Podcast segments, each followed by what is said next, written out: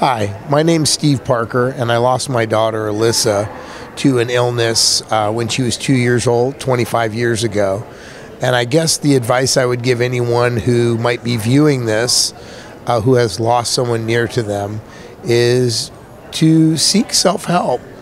Um, I did not. It took me longer to find places like the Compassionate Friends and Open to Hope.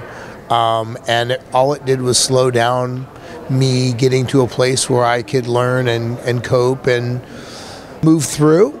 And so, if you're seeing this, uh, seek help. Places like Open to Hope and the Compassionate Friends, where you can get resources, whether they be uh, online or in person.